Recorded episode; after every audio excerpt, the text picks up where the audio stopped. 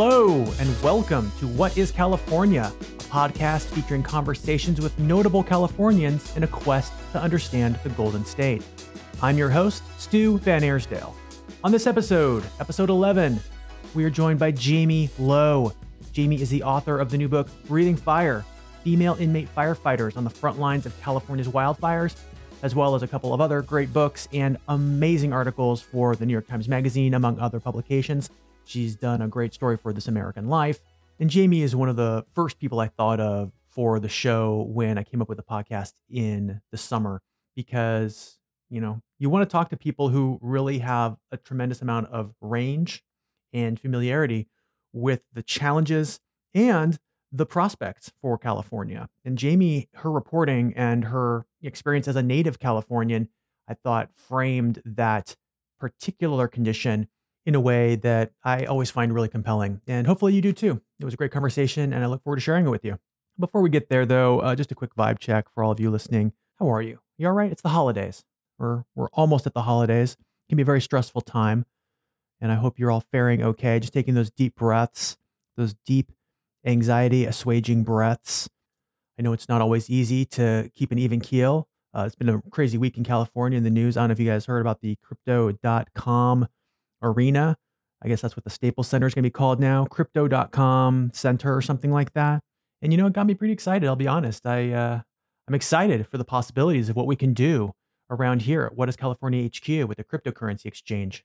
If anyone wants to um, buy my cat as an NFT, um, LC has volunteered to go on the market. I, the thing is, I get to keep LC, but you get like some like sliver of DNA and a certificate of authenticity, and you can have exclusive rights to the cat from what is California headquarters. I, mean, it used to be called what is California HQ. Now it's called the um, Crypto Monkey Studio at the uh, the Dogecoin Media Pavilion. I don't know just spitballing here. I was trying to make a sustainable empire, you guys. Uh, anything I can do, all right? In the meantime, if you want to go ahead and chip in a few shekels at patreon.com slash what is California to keep our podcast servers running and keep LC fed, all right, that would be great.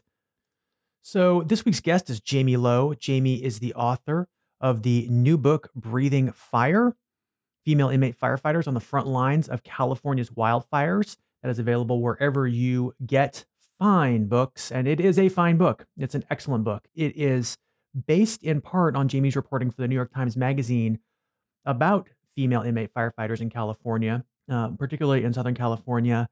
And Jaime spent a lot of time with those inmate firefighters, chronicling their work and chronicling the circumstances and the systems in which those inmate firefighters are incarcerated. And by extension, the book is kind of a bigger view of the carceral system in California and just how much the state depends on prison labor, the labor of incarcerated people. Over 170 years, really going back even further than that, we're talking centuries of prison labor, indentured servitude, or just outright slavery uh, in in California. It, it's pretty shocking, and I was stunned to learn the history of California's dependence on this labor even to the present day. You go back to San Quentin, built by prison labor. I mean, you, they built the prison in which they wound up being incarcerated. The Pacific Coast Highway, prison labor. Basically, all of the most dangerous and perilous work that was done to build California over the last century and a half was prison labor or exploited labor of some kind or another. And flash forward to 2020, 2021, and the outbreak of wildfires around California, and it's no different. Incarcerated firefighters are doing a lot of the dirty work, along with CAL FIRE and federal firefighters too. But it's a huge influx of incarcerated men and women fighting these fires. They have professional training, uh, they have extraordinary skill, and yet they can't even get jobs when they get out of prison. They're paid a pittance for the grueling, backbreaking, and incredibly hazardous work that they do. So, this is a problem that Jaime examines in her book, and she looks at the past, the present, and examines the future, what some of the solutions might be for both the systems that employ and depend on firefighters uh, in a time when wildfire season never ends, and also a system so dependent on incarcerated firefighters. The women in Jaime's book are heroes. Just like any professional firefighter, those women are out there risking everything, in some cases, giving their lives to protect property and civilian life wherever they're needed. And they should be regarded as heroes. And I think Jaime does a great job of contextualizing their struggles, contextualizing them as human beings, their lives, uh, where they've been, where they're going, and what we as Californians can do for those women uh, in return for their service. As always, you can drop me a line. Let me know what you thought of this episode. Let me know what you think of What is California and just say hi at hello at whatiscalifornia.com. You can follow us on Twitter at whatcalifornia. You can subscribe to the Substack newsletter at whatiscalifornia.substack.com. That's free and it gets you a fresh podcast in your inbox every Thursday and fresh roundup of weekend links in your inbox every Friday.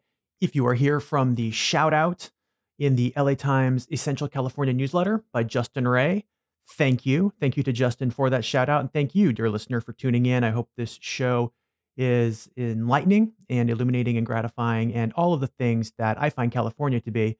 Um, I hope it's not too infuriating, which California can also be. And uh, in any case, I appreciate you listening. I hope you'll subscribe and I hope you will share. And now here is me with Jaime Lowe on What is California. Enjoy.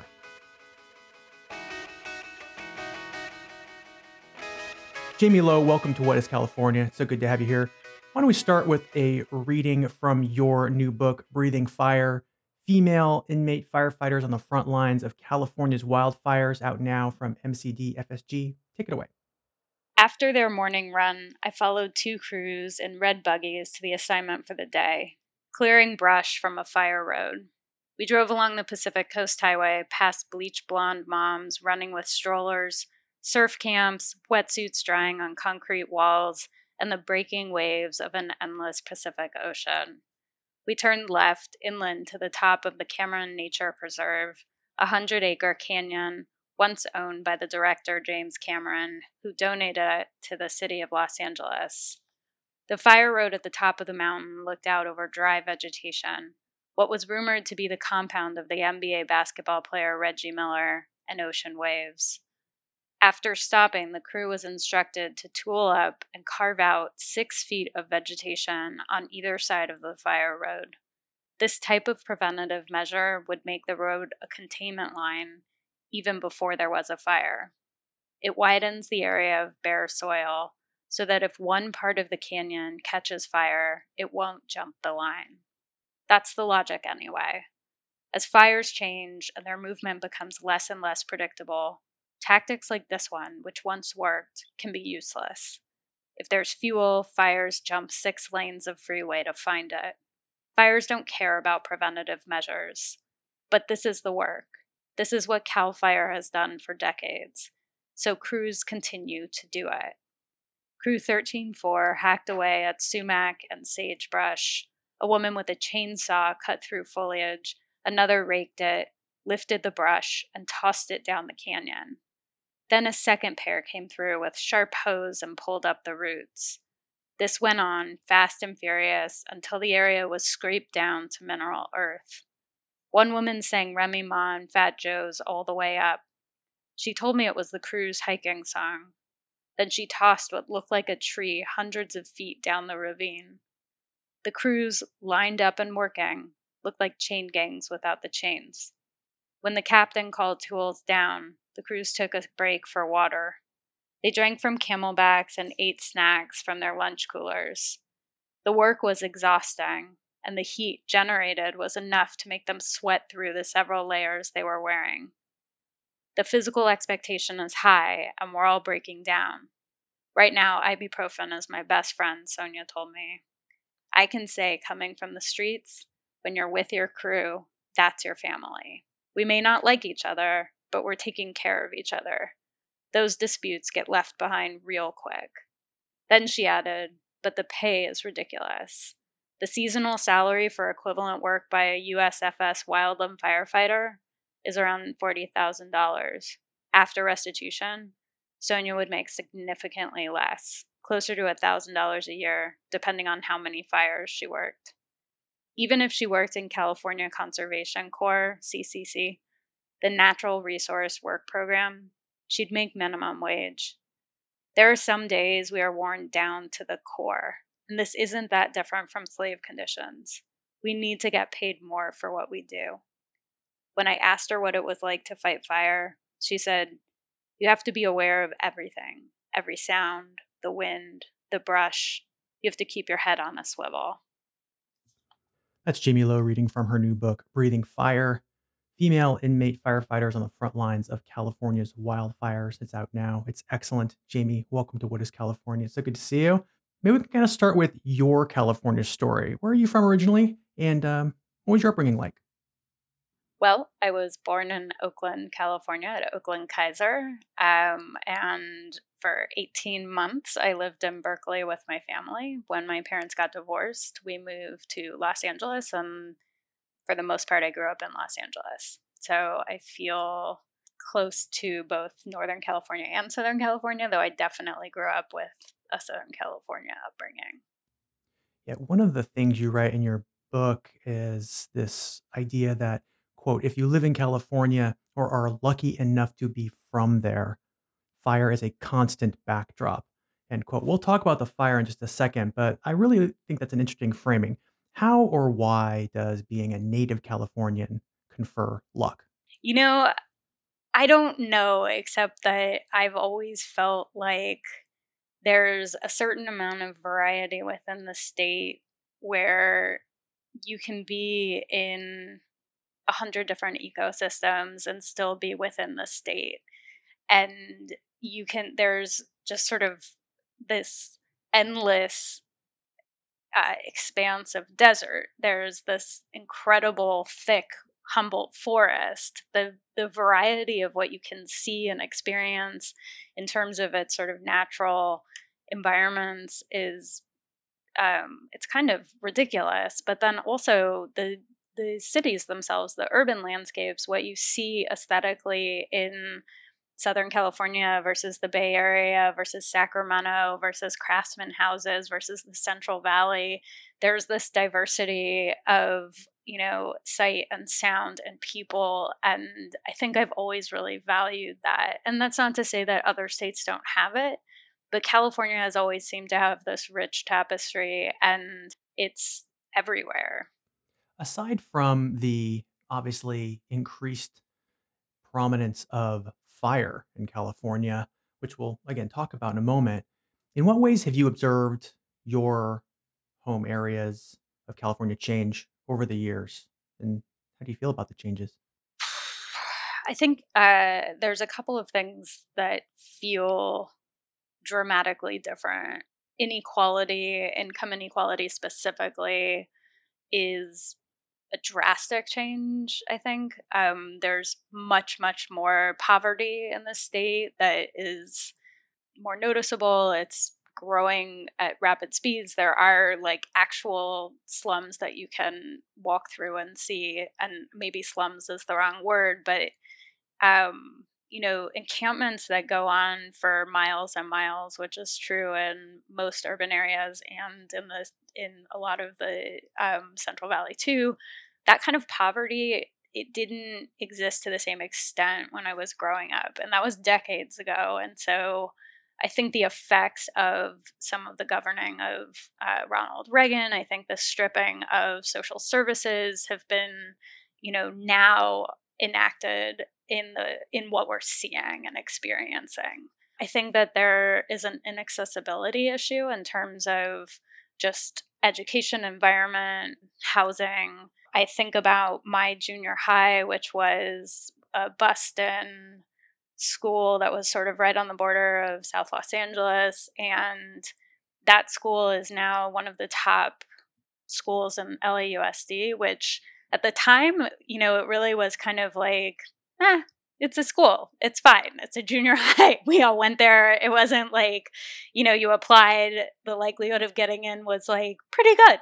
It wasn't this like crazy, you know, knife wielding competition to try and get your child into a, you know, the school and now somehow you know LACES is like this great school which all of my you know I'm still friends with a lot of people from junior high and a lot of our, you know, we sort of marvel at that. And we're like, what? How did that happen? Um, and you know that's true also of the UC system. It's a lot harder to get into any UC. When I went to school, I was maybe one of two people from my high school, which had 3,000 people in it, that went to UC Davis because no one really paid attention to Davis. Davis was more of a Northern California school. It was kind of sleepy because it was known more for agriculture. It was like not Berkeley, not LA. It wasn't glitzy in any way. But now Davis is really hard to get into. And I'm glad for that, but it's really it's expensive. It's not the intention of what the UCs should be. The UCs should be for everyone. They were this, you know, incredible um, academy, I think, that was public education for anyone who needed and wanted it, and they should be more accessible. What's your earliest memory of California? Mm, why do you think that memory stuck with you? It's probably a smell, and it's probably um, like the smell of the Berkeley Hills. And so maybe that's a eucalyptus or a jasmine or some type of a blossom because I know that um, whenever I've been away from California for a long time and I go back, it's the first thing that I really respond to, and especially when I'm in the Bay Area. And so you know, and like you said, we'll talk about fires later, but when I've been in the Bay Area recently and it's been a different kind of atmosphere, it's been hotter, it's been, the air has been really different, and those smells are really different. Um, that's changed dramatically too. Like the types of flowers that are flowering, whether or not they're flowering at all because it's so dry, has changed. In what ways, in addition to the smell of the hills, for instance? Like, in what ways has geography impacted or influenced what you do or who you are? I think, and this maybe goes back to the question about why it's lucky to be from California. Um, and when some of my earliest memories is that my dad would take us to um, Yosemite, to just outside of Wawona. And so we never went to the valley and we would always kind of walk around and and see these creeks and rivers and the stones and the you know these giant rocks and then these really really giant rocks and these trees and these really really giant trees and they allow and also the smells there too but they allow for this kind of shaping of not to sound woo woo but the spirit where you can kind of be completely burritoed by the environment around you, where it just envelops you and you're just inside of it and you just exist. And everything around you is like so much bigger, so much more important, so much more dominant. And it's so clear that it is what makes up the state. Like these things are gonna, you know, no matter how much destruction we do, these things will survive in some way eventually. They'll be there in some form because Half Dome and El Capitan are not going to just fall apart because humans make that happen. As you moved into journalism and reporting on California, what did your work reveal to you about the state that you found especially compelling or even surprising? Any consistent themes or ideas that you came up on?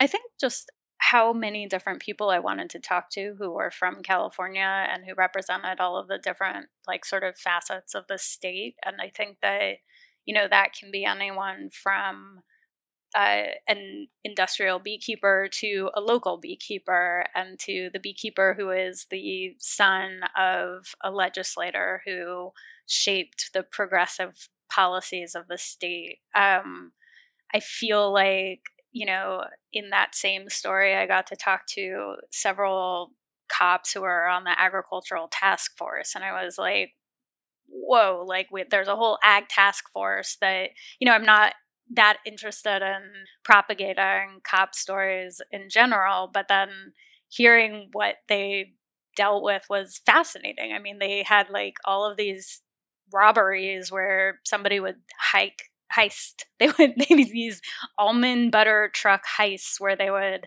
take the trucks and then they'd have to GPS the almond butter heists, which were going to the Long Beach port. And it was actually like hundreds of thousands of dollars worth of almond butter. And these guys were in charge of figuring out where the truck was going, who was taking the almond butter. Like, you know, there were these uh-huh. kind of silly, you know, narratives that were great complements to the very, very, very serious ones like climate catastrophe, mass incarceration, you know, homelessness, and um, the things that are very capital I important. Who are some of the Californians you've met or encountered in your work who have really stuck with you and why? What compels you about them and their lives? One person who really compelled me was uh, Joe Traynor, who was this sort of California legacy, and he was incredible. He was completely devoted and obsessed with beekeeping, and he had, you know, when I visited him and interviewed him for the story about beekeepers, he had journal upon journal upon journal stacked in his office and he had cut out all of these articles that he had written. He printed out several of his newsletters for me and he was super concerned about you know our conversation and his wife had told him to go and provide food and so he went and got hoagies for us and it was this very deliberate and serious way of kind of inviting me onto this world of beekeeping where he was also being honored by a potluck with all of the other beekeepers of the Central Valley. And he was someone who was really divergent actually from the typical culture and what you would expect of beekeepers in Bakersfield and Fresno, in that he comes from a line of very progressive policymakers, and he really wanted to hold on to that. He was worried about his fellow beekeepers finding out that, you know, he had anything to do with any type of like liberal politics because they had different politics. And so he he wanted to just sort of keep that side of his life and personality very separate. Um, but I found him so warm and inviting. And it's true of most people that you end up talking to. I mean, the last interview that I did was with a a hatchery guy who runs a salmon hatchery outside of Stockton, and I went with them when they were trucking salmon to the San Francisco Bay. And so we talked for hours about you know how he raises salmon how he takes the salmon to the bay and it's this incredibly nuanced and complicated issue for california. There's very little if almost no you know quote unquote wild salmon runs left because the rivers have basically been dammed into submission. And this is one sort of apocalyptic way of dealing with it is they truck salmon Breathing Fire is most immediately about the lives of women inmates who fight wildfires in California, like life before, during, and after prison. How did you find this story? Uh, I found it in the LA Times, actually, the paper of record. Um, I so I actually grew up reading the LA Times every day, and I still find it. Um, I mean, even though it's now probably a third of the size it was when I first was reading it. Um, I was at my mom's house. I was home and I was reading the California section, which I think is probably, you know, the best section actually of the paper. And there was this short article about uh, Shawna Lynn Jones, who was a woman who um, died and she was a female incarcerated firefighter, and she had died fighting a fire um, that day or the day before, and it was a fire in in uh, Malibu. It was called the Mulholland Fire, and I read this article and I was struck by two things very specifically, and the first thing was that I I knew those mountains really well. I mean, I know the Santa Monica Mountains. I had been on those trails and I had no idea that there were these incarcerated fire camps throughout the state.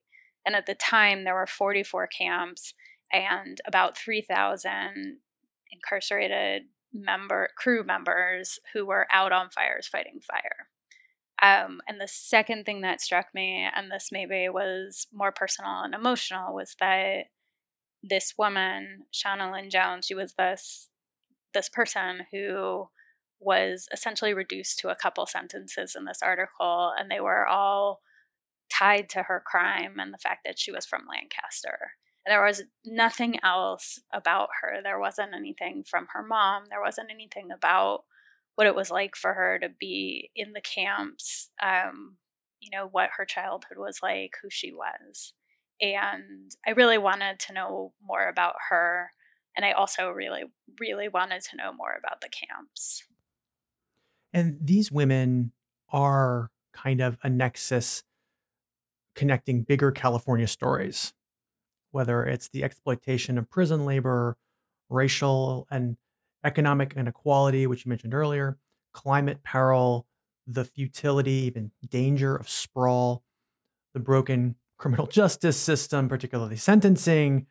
Um, this prison system is beyond dehumanizing, and there's neither incentive nor imperative uh, or political will to fix it. Did you sense these connections before you started reporting, kind of after you read that article, but before you started reporting, or did you discover that along the way? That's a great question. You know, once you dig into a story, those sort of dim- like multi-dimensional layers just start folding themselves in and you see that they're all connected to these other much bigger topics and that it's you know that there's this thread and narrative and there are these characters but that they all kind of represent different topics because you want to bring them in and you want to talk about them.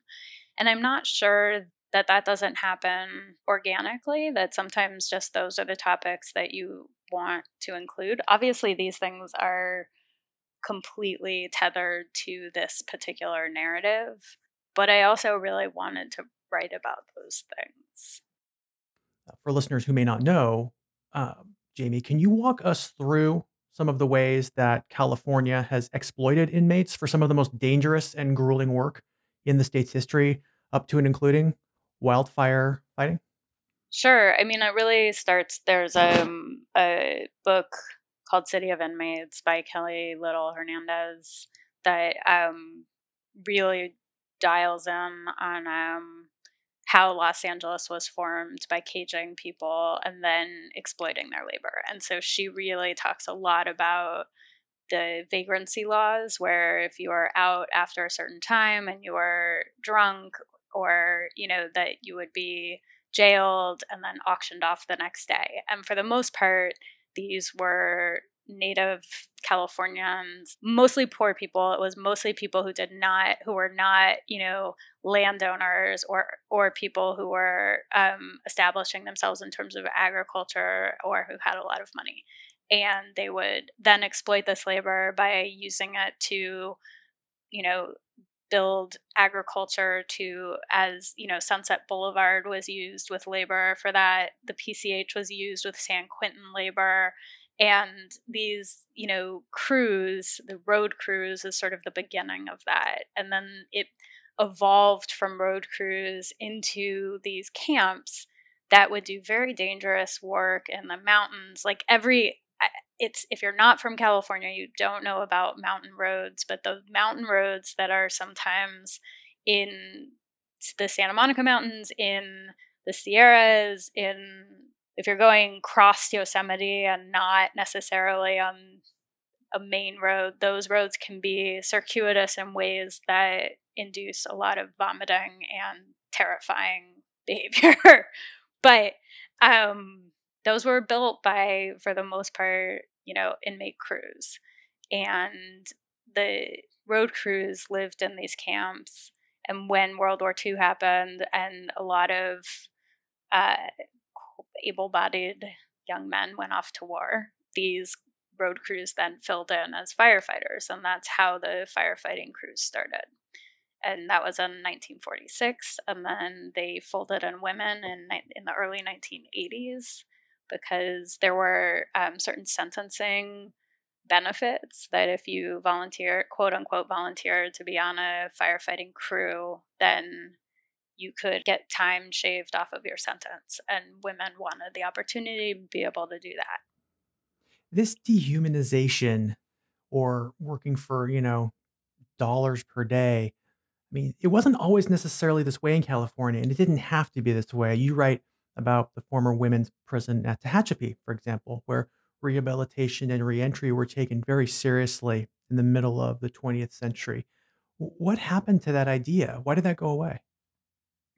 I think that that was a really novel approach, and it was um, it was much smaller because it only dealt with women, and it was this one prison, and it was almost this utopic vision that was brought on by these kind of well-to-do um, elite women who wanted to try and shape and help quote quote help women who had been uh, arrested for various different you know having like having been a prostitute or whatever they were arrested for.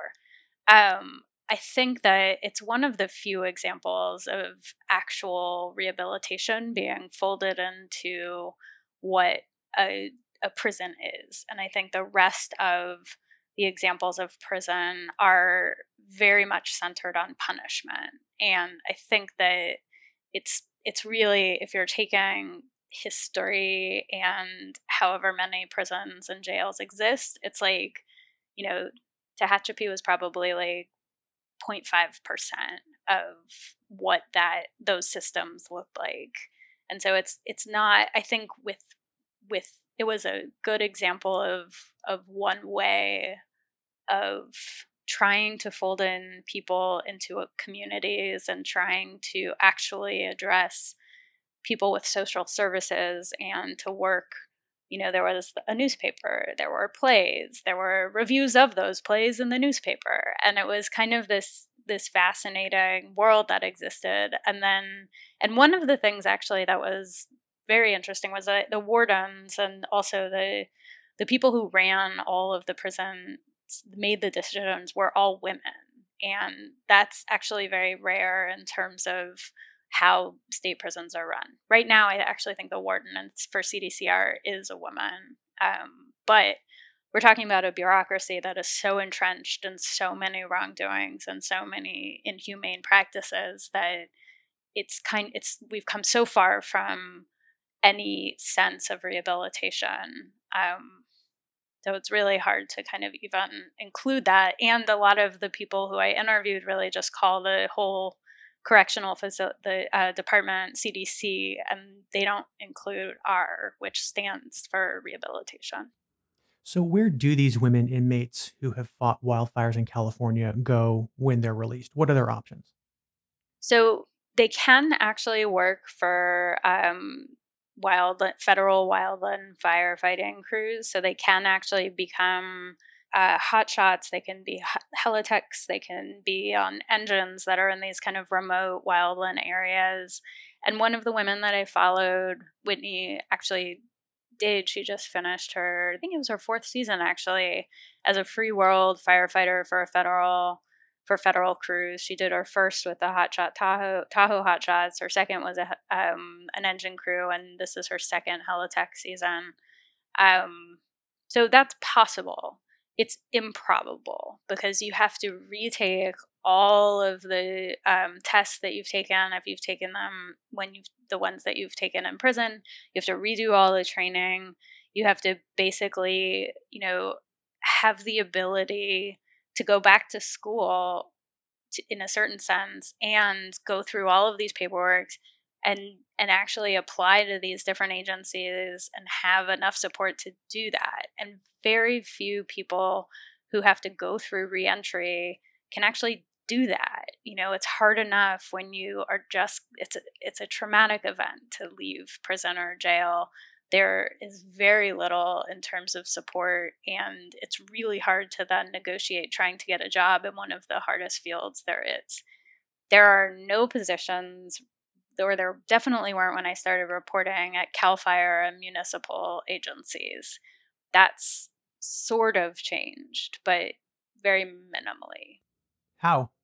So, uh, Governor Newsom pa- uh, signed a bill which was passed last year, AB 2147, which was specifically um, written to expedite expungement for formerly incarcerated firefighters. It's a, it's a step in the right direction. It acknowledges that something has to be done, but it's also kind of toothless and it doesn't address everyone who's been a formerly incarcerated firefighter. Um, there are firehouses that exist on various different, um, like there's a San Quentin firehouse, and there was an incarcerated firefighter who was lobbying for AB 2147, and he doesn't actually even qualify for the expedited expungement the way that the legislation is written. And there's, you know, you have to appeal, you have to go to a judge and ask for the expedited expungement. A DA can appeal it if a judge grants you that. And DAs are actively fighting these. I mean, there's, I think, been 11 formerly incarcerated firefighters that I know of who have actually benefited from this. And that's great. That's 11 people who would not have expedited expungements, but it's not a huge number. The other problem is that the agencies are very historically discriminatory, and ultimately they have hiring authority and nobody watching over who they're hiring. And they can still do a criminal background check, and everything shows up, even with an expedited expungement. There's no data in place either to show who's benefiting from the bill. So we'll never know if it's working or not working. Let's pivot to an article that you wrote for the New York Times Magazine this year about homelessness in Los Angeles and more specifically Venice. What's your personal connection to Venice? So, my mom grew up near Venice. My grandma's house was there, and she went to Venice High. And when I was in high school, um, I didn't.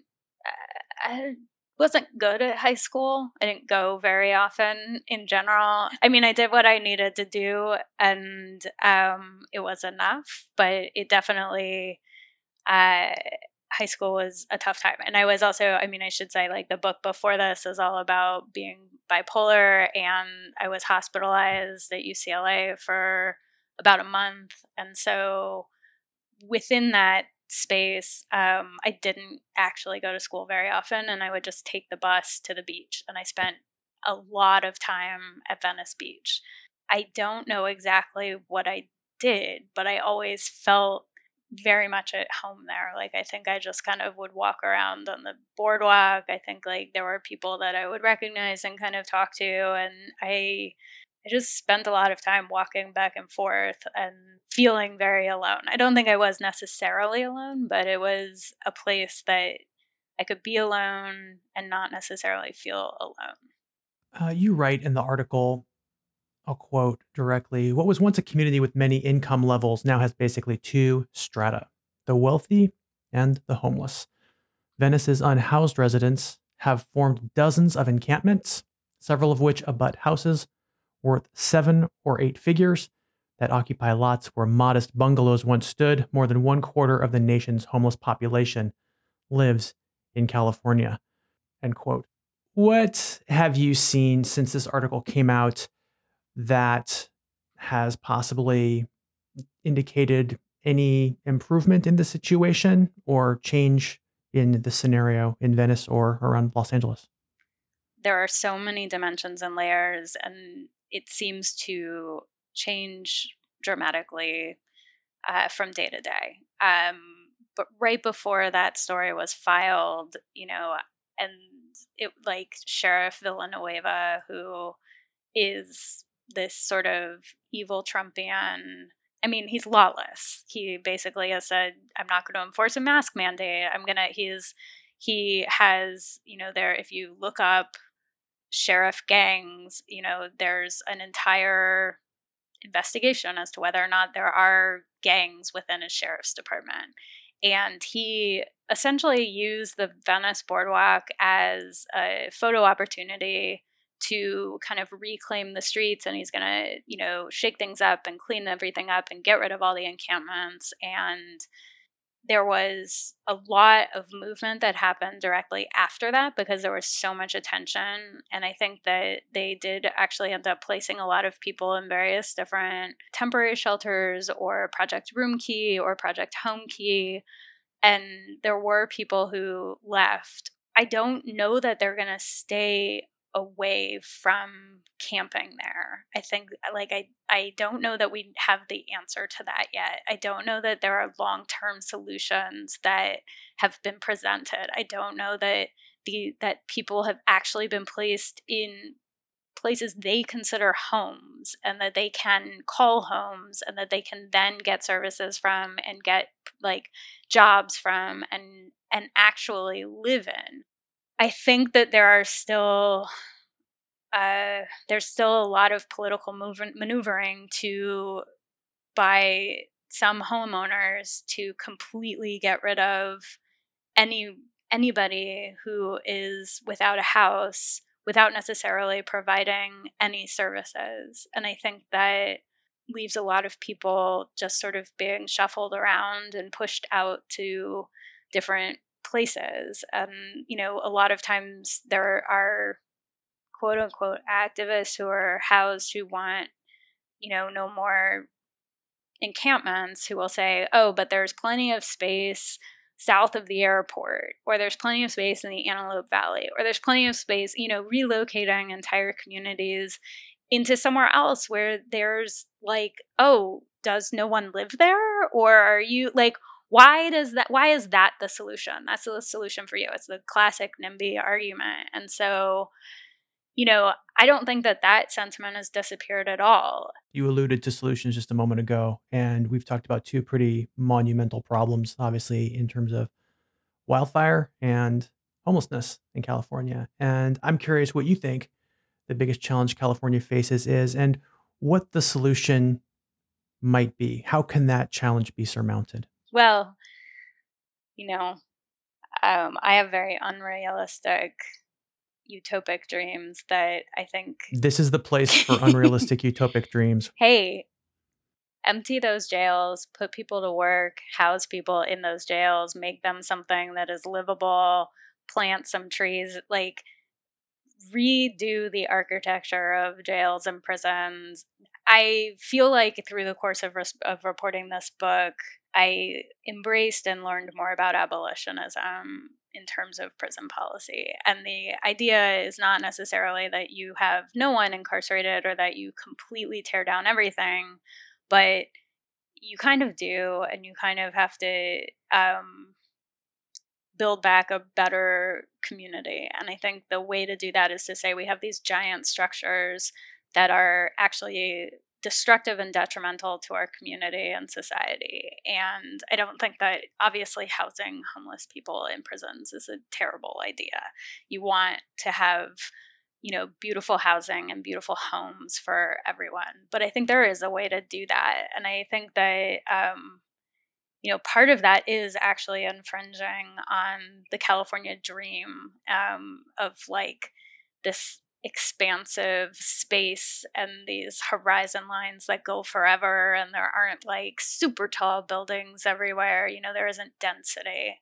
But i think obviously we need density. We need to say i need to say to like my parents okay you live in a single family home and you're two people now and you don't need that and they'll never listen to me. Like that's not that's not going to happen but there are a lot of people in that situation, I think, who I think need to kind of embrace this future, which is actually right now, which is that we're we need to house people. We need to acknowledge that um, the way our state runs is not effective for our state anymore. You know, you're in a mega drought.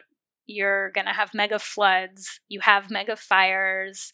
You know, I'm still waiting for Southern California to possibly have a fire season because they really haven't had theirs yet. And it's not without possibility. You know, the Woolsey fire happened in early November. Northern California, because their fire season starts earlier, sometimes gets a ton of coverage. And then Southern California, all of a sudden, like nobody's paying attention to it. It sounds like what you're saying is that the challenges are kind of monolithically braided together and the way they can be surmounted is just by you know a generation of leaders with political will to make a change. Yeah but i think then if you uh, if you really dial in even more you're like well what is that change specifically? And will the change impose itself on us or do we i mean we don't we're not going to have a choice in the end right? Well i think that we need to do both right I think that we're not going to have a choice because we already don't have a choice. There are so many people who are already affected by all of these changes. And then I think at the same time, we have to demand uh, more equality. For a long time, you know, a stereotypical idea of what California might be would have this like Hollywood glamour, and now it's the Silicon Valley glamour, and it's the sheen of wealth and success and privilege and manifest destiny and gold. And I think that we need to acknowledge that that is actually absolute destruction. That for the majority of people, that, that is a detrimental vision. Um, and it's not even something that really exist. It's this. What do you mean a detrimental vision? It's not good for the majority of people. I mean, I'm a lover of movies, so I can't say that I'm mad at the entire studio system. Um, but I think that you know, idolizing celebrity and imagining yourself to be one is actually can be very destructive. I think finding the people who are actually making the state work is much more useful in terms of finding ideals with that in mind, we end every episode with the same question for all guests Who is your favorite Californian, past or present, and why? I'm going with a fictional group of people. This there was a Spanish poet who wrote about this region before the Spanish actually came to Baja California and he described Calafia and that was this you know vision of an island full of amazonian women who were these warriors and were these strong you know incredible women. And i had like this whole paragraph that i wrote about it for the book and i could not wrestle my way into putting it in there but it stayed with me this idea of what California would be because they that's actually what the state is named after is Calafia. And I like that group of imagined women that there are these strong women who absolutely fight and survive. But in the poem they don't necessarily fight they're oppressed. But in my version they don't they're not oppressed. Jaime Lowe Thank you so much for being here. Really appreciate it. Thank you very much, Stu. I appreciate you. That's the show. Jaime Lowe. Thank you to Jaime for being here, and thank you to Jaime for putting up with my uh, technical ineptitude. We had to talk a couple of times for this episode uh, for some technical difficulties, resolve those, but we got it fixed and sounds great. And I'm really, really glad that we had a chance to talk about her work and her book breathing fire. Female inmate firefighters on the front lines of California's wildfires that is out now from MCD, FSG, and I highly recommend it. What is California is produced, edited, and hosted by me, Stu VanAirsdale. Our theme music is by Sound Supreme.